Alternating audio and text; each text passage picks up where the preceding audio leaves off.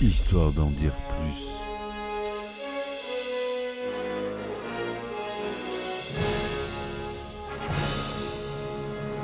Eh ben attendez, on est en France. Allez, cul sec.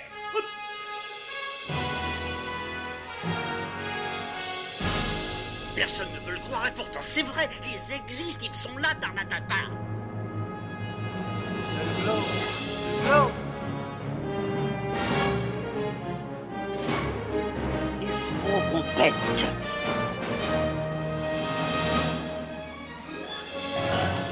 Voyons, le circuit branché, convecteur temporel temporisé. Bonjour, bienvenue sur Histoire d'en dire plus. Aujourd'hui, on s'attaque à un film culte avec Arnold Schwarzenegger, réalisation John McTiernan. Ça ne pouvait être que bon. Je veux bien sûr parler de Last Action Hero.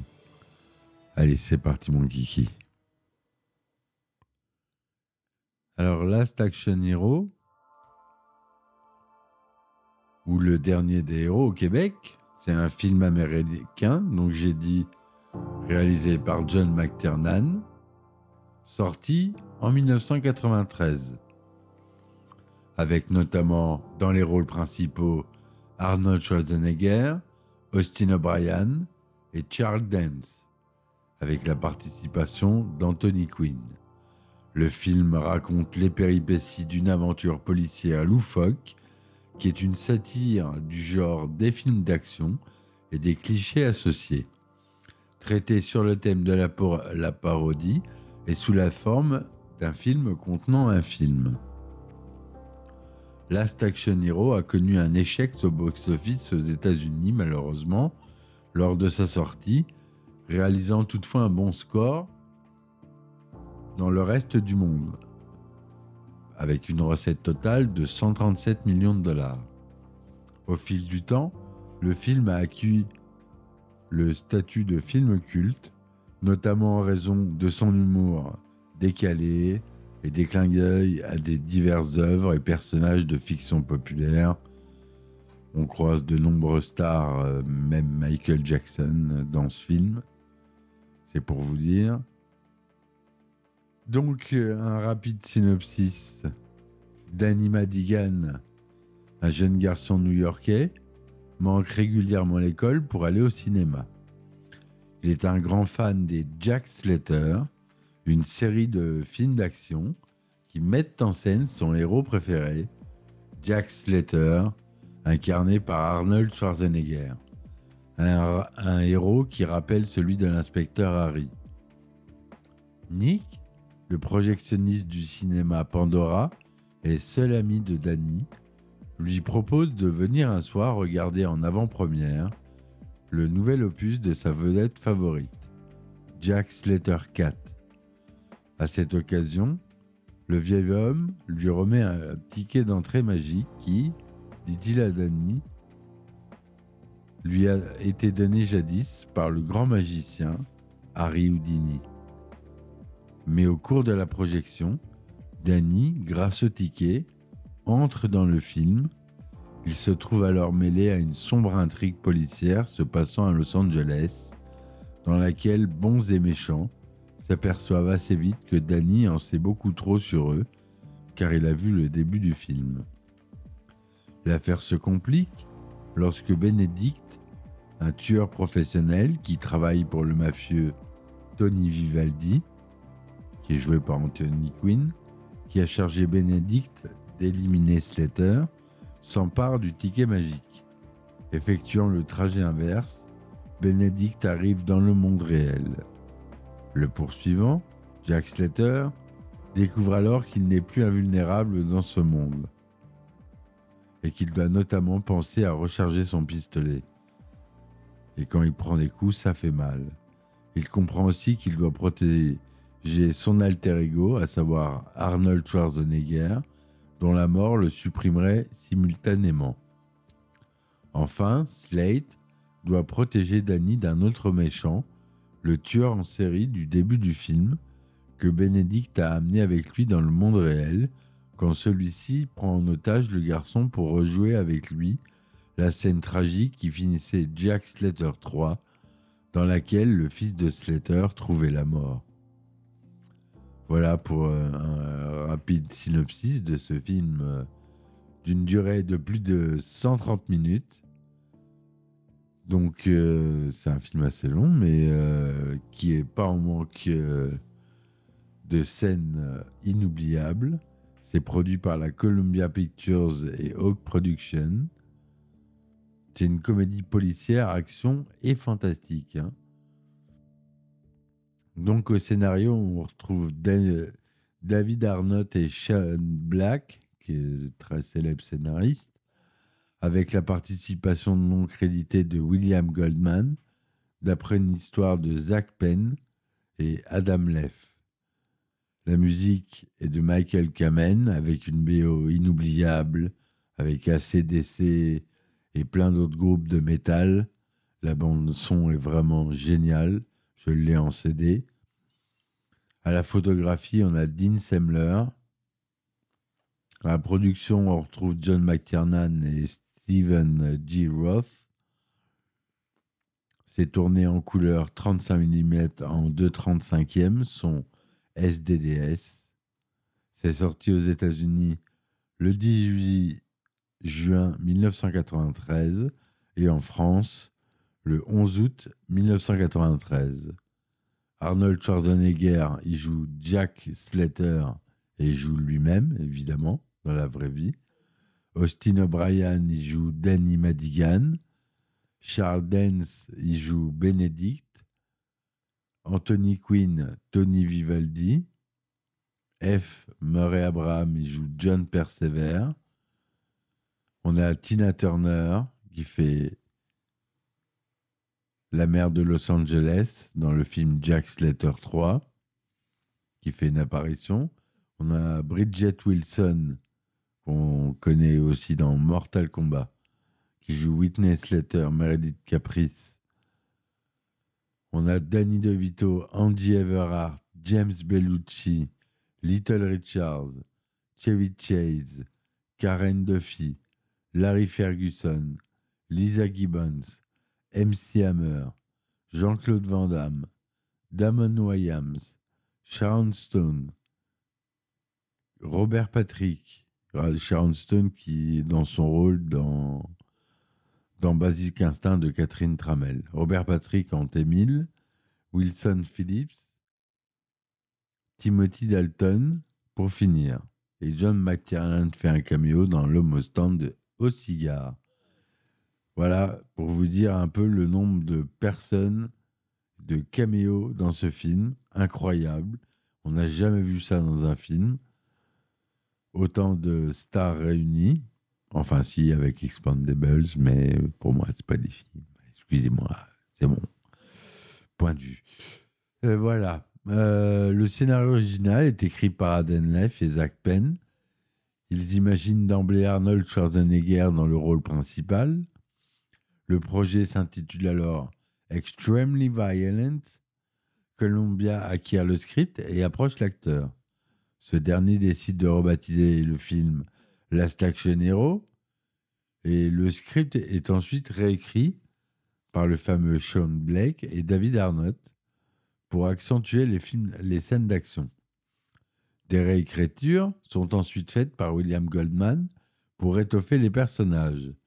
Carrie Fisher a également officié comme script doctor non crédité au générique. Carrie Fisher, pour les ignorants, dans mon podcast, je crois qu'il n'y en a pas quand même. C'est Madame Leia dans Star Wars.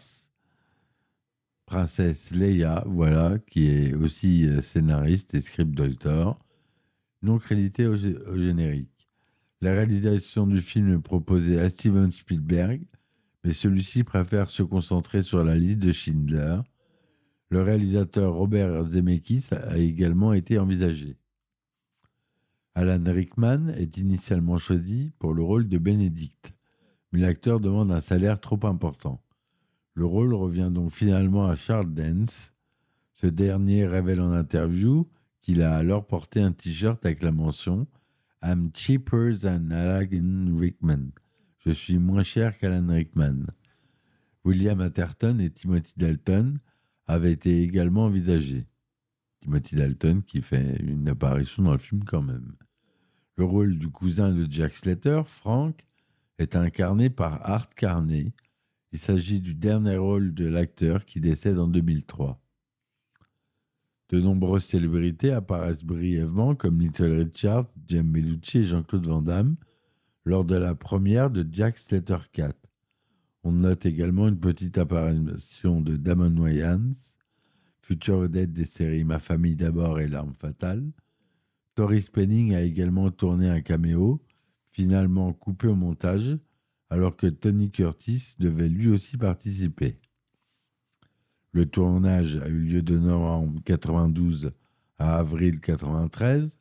Il se déroule principalement en Californie, à Los Angeles, dans le downtown, à Studio City, dans l'Orpheum Theater, à Malibu, pour la, ville, la maison de Tony Vivaldi et le vidéoclub, à Long Beach, à San Diego et à Culver City. Quelques scènes sont tournées à New York, notamment à l'avant-première de Jack Slater 4, au RKO Twin Theater sur Times Square. La musique du film, on l'a dit, est composée par Michael Kamen. Et comme je vous l'ai dit, la BO est juste inoubliable. Je vous cite les noms des groupes.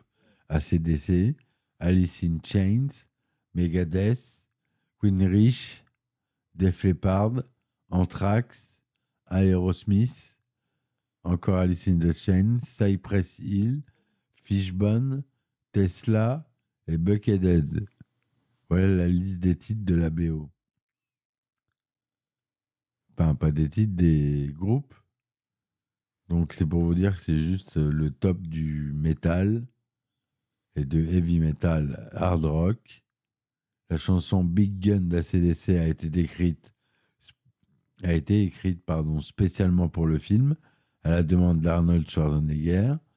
Par ailleurs, il manque à cette liste l'album officiel, un titre du rappeur Jamalski, Angin Tree, version instrumentale, que l'on peut entendre lors de la fameuse scène de la visite du siège de la police de Los Angeles. Le studio Columbia Pictures a, dépensé 500 000 dollars pour que le nom du film et celui d'Arnold Schwarzenegger soient peints sur le fusage de la fusée Conestoga 1620, conçue pour un consortium privé et la NASA lors de sa promotion, avançant ainsi que ce serait la première fois dans l'histoire de la publicité qu'un véhicule spatial est utilisé. Cependant, le décollage de la fusée a été retardé, n'ayant eu lieu que deux ans après la sortie du film, le 23 octobre 1995, et s'est conclu par une explosion en vol. L'Act Action Hero reçoit un accueil critique mitigé. Sur Rotten Tomatoes, il obtient 40% sur 53 critiques, pour une note moyenne de 5 sur 10. Le consensus indique que Last Action Hero a la plupart des bons ingrédients pour une parodie de film d'action à gros budget, mais à son ton dispersé et sa structure inégale ne font qu'ajouter à un désordre confus et chaotique. Sur Metacritic, le film obtient un, score pondéré de 44 sur 100 sur la base de 19 critiques collectées, avis mitigés ou moyens. Allociné lui donne 3,5 sur 5, ce qui est déjà mieux, sur la base de 4 titres de presse. La Croix dit Last Action Hero est un modèle du genre, le tout dans un irrésistible déferlement d'humour et de références cinéphiliques. Dans le journal du dimanche, le critique indique Schwarzenegger a toujours aimé introduire un peu d'humour dans ses films, mais jamais il n'est allé aussi loin dans l'autoparodie et les pastiches. Les clins d'œil de Action Hero sont savoureux. La revue positive émet cependant quelques réserves. Schizophrène, le film reste écartelé entre ses tensions contradictoires et aussi sans arrêt entre la parodie échevelée et le film d'action attendu dont le suspense, pour être efficace, ne peut supporter le second degré.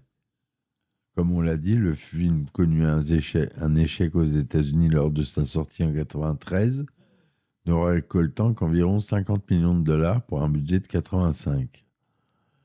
Le film réalise toutefois de bons scores dans le reste du monde en recueillant 137 millions de dollars, ce qui reste décevant. En France, il est le dixième film du box-office annuel.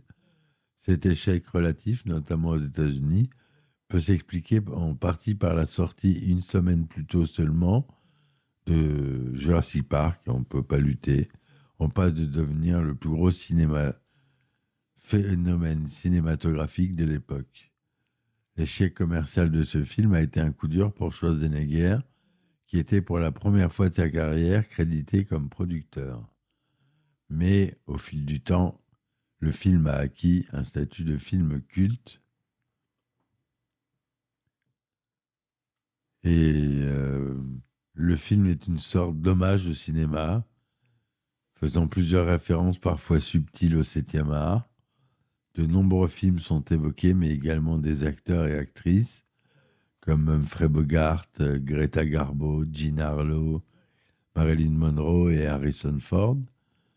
On peut voir des, des affiches des devantures de cinéma et des jaquettes de certains films, notamment dans la scène du vidéoclub, tels que Blade Runner, Bugsy, Dracula, le roman d'Elvis, Calme Blanc, Mad Max, Le Contrat, une erreur dans le film, Hot Blood, The Camp on Blood Island, Appartement Zéro, Screaming Mimi, La Veuve Noire, Young Guns, Boys in the Hood, Jason et les Argonautes, Chacal, The Doors, Fellini Roma, La Nuit des Morts Vivants, Dealers et À la poursuite d'Octobre Rouge, du même réalisateur. De nombreuses scènes sont en, sont en elles-mêmes des références plus ou moins évidentes à d'autres films. On peut citer la sortie du commissariat de Sharon Stone, comme si elle venait de subir le célèbre interrogatoire de Basic Instinct, et de Robert Patrick habillé en policier comme le T-1000, comme dans Terminator 2, le jugement dernier, ou la référence visuelle à E.T. l'extraterrestre, lorsque Danny passe devant la Lune avec son vélo. Au tout début du film, quand l'éventreur est sur le toit de l'école, le chef de Jack Slater, le lieutenant Decker, fait une référence à une épouvantable nuit pour Noël. Il s'agit d'un clin d'œil au film Piège de cristal, où l'action se déroule elle aussi durant le réveillon de Noël. Lorsque la maison de Frank explose, le vieux afro-américain dit Two days to retirement, à deux jours de la retraite. Il s'agit d'un clin d'œil au personnage de Robert Murtaugh, Danny Glover, dans la saga L'arme fatale, où il dit la même réplique. On peut entendre d'ailleurs brièvement le thème musical du premier film de la saga à ce moment, composé par Michael Kamen, également à l'œuvre sur la bande originale de la Station Hero. Le chat de dessin animé présent dans le commissariat est un hommage à Roger Rabbit, tandis que le policier déguisé en rabbin est un clin d'œil à Al Pacino déguisé lui aussi dans Serpico. Lorsque Danny, de retour dans sa ville originale, présente à Slater sa mère, nous pouvons voir que le numéro de l'appartement où il réside est le 3D, petite indication pour rappeler que l'action se déroule bien à ce moment précis dans le monde en trois dimensions, en 3D, et non plus dans le film en deux dimensions. Quand Danny insiste pour que Jack Slater vérifie si Benedict est bien mort, il lui rappelle que dans Piège de cristal, le pendu qu'on croyait mort, Versky, revient à la fin. Qui peut d'ailleurs entendre brièvement le thème musical du film à ce moment, également composé par Michael Kamen. De plus, le réalisateur John McTiernan a glissé une autre référence concernant son précédent film dans l'Action Hero, lors de la scène de combat où Arnold tombe dans un immeuble au ralenti. C'est un clin d'œil à la chute de Hans Gruber dans Die Piège de cristal. Le jeune Danny raconte à Jack Slater que que l'ami de ce dernier, Joseph Persever, John Practice en VO, a tué Mozart. Il s'agit d'une référence au film Amadeus de 84 de Milos Forman, dont je vous invite à écouter le podcast que j'ai fait, dans lequel l'interprète de John Persever, F. Murray Abraham, incarne le rôle d'Antonio Salieri, le rival de Wolfgang Amadeus Mozart. Nous pouvons noter également une autre référence à la musique classique à travers le personnage joué par Anthony Quinn, Tony Vivaldi. Lorsque Danny et Jack Slater se rendent dans l'appartement au petit déjeuner dans la cuisine, Danny évoque sa collaboration avec Jack comme étant l'enfant du film Witness. Dans le film, Jack Slater ironise à plusieurs reprises sur le nom de l'acteur hollywoodien en l'écorchant de la façon suivante. Arnold Broschweiger, en VO, le mot Schwarz et le mot Brown, signifiant respectivement noir et marron en allemand. De plus, Braunschweiger est aussi le nom d'un type de saucisse en Allemagne, mais également en Autriche, pays natal de l'acteur. Ces répliques sont donc une totale autodérision de la part de Schwarzenegger. Lorsque le film Jack Slater 4 démarre, on peut voir qu'il est réalisé par Frog Colombu. Frog Colombu est en, réalité un bodybuilder italien, ami d'Arnold Schwarzenegger, avec qui il partageait d'ailleurs l'affiche de Pumping Iron, Conan le Barbare et Terminator. Dans le film, Ian McKellen incarne la mort, sorti du film Le septième saut de 57 d'Igmar Bergman. C'est en réalité Ben Kerot qui l'incarnait dans ce film. L'enseignante de Danny qui propose à sa classe de voir Hamlet en 1948 de et avec Laurence Olivier est incarnée par l'actrice Joanne Plowright. Elle est la troisième et dernière femme de Laurence Olivier elle ironise en disant à ses élèves qu'ils connaissent peut-être cet acteur pour son rôle de Zeus dans Le Choc des Titans de 1981 ou pour celui dans une publicité de la marque Polaroid. Dans le film, l'acteur James Bellucci apparaît lors d'une scène où il, affirme ne pas, être fan de Schwarzenegger. Les deux acteurs sont en réalité précédemment joués dans Double Détente en 88 et rejoueront plus tard dans La course jouée en 96. L'acteur Jean-Claude Van Damme fait aussi une brève apparition dans le film. Il rejouera avec Schwarzenegger dans Expandables 2, unité spéciale en 2012, mais sans faire la moindre scène commune entre les deux films. En revanche, Schwarzenegger et l'acteur professeur Tanaka avaient joué ensemble dans le film Running Man de 87. Et enfin, l'acteur, le chanteur, pardon, Little Richard fait lui aussi une apparition au micro d'une journaliste dans le film. Pour prouver à Jack Slater qu'ils sont dans un film, Danny l'emmène dans un au club. Il y découvre alors avec désarroi que Sylvester Stallone, dans la photo, est issu du film Cliffhanger et sur l'affiche du film Terminator 2, le jugement dernier de 91, à la place de Schwarzy, incarnant ainsi dans cette réalité le célèbre Terminator à sa place. Plus tard, Sylvester Stallone fera son tour un clin à Schwarzy, faisant de lui le président des États-Unis dans, le futur dans le futur du film Demolition Man, sorti en 1993, dont j'ai fait le podcast que vous pouvez écouter. Schwarzenegger, comme je vous l'ai dit, a personnellement contacté le groupe ACDC en leur demandant de faire la partie de la bande originale du film. Le groupe a de fait composé et créé une nouvelle musique, tout fait tout spécialement pour le film Big Gun, devenant la musique principale du film.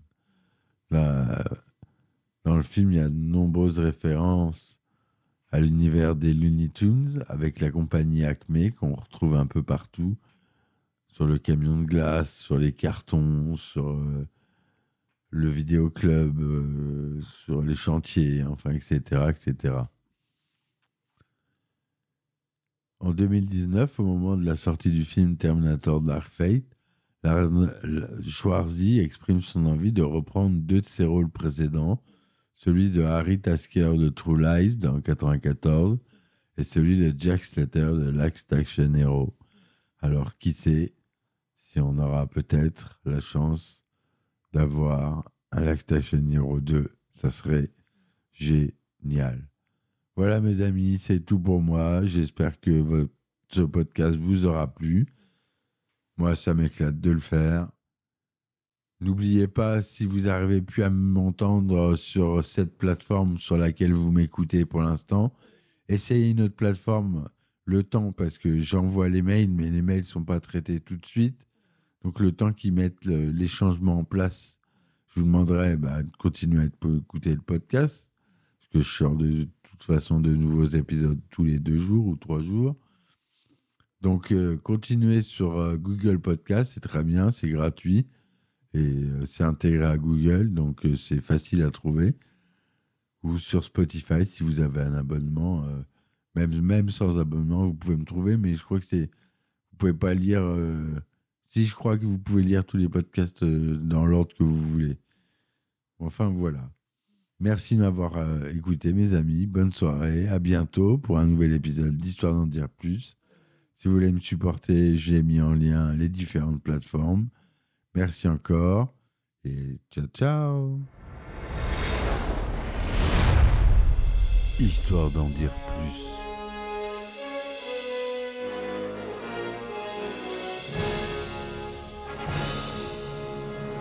Eh ben attendez, on est en France Allez, cul sec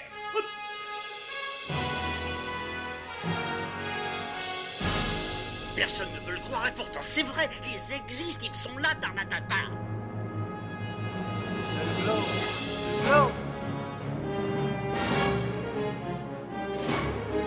Il faut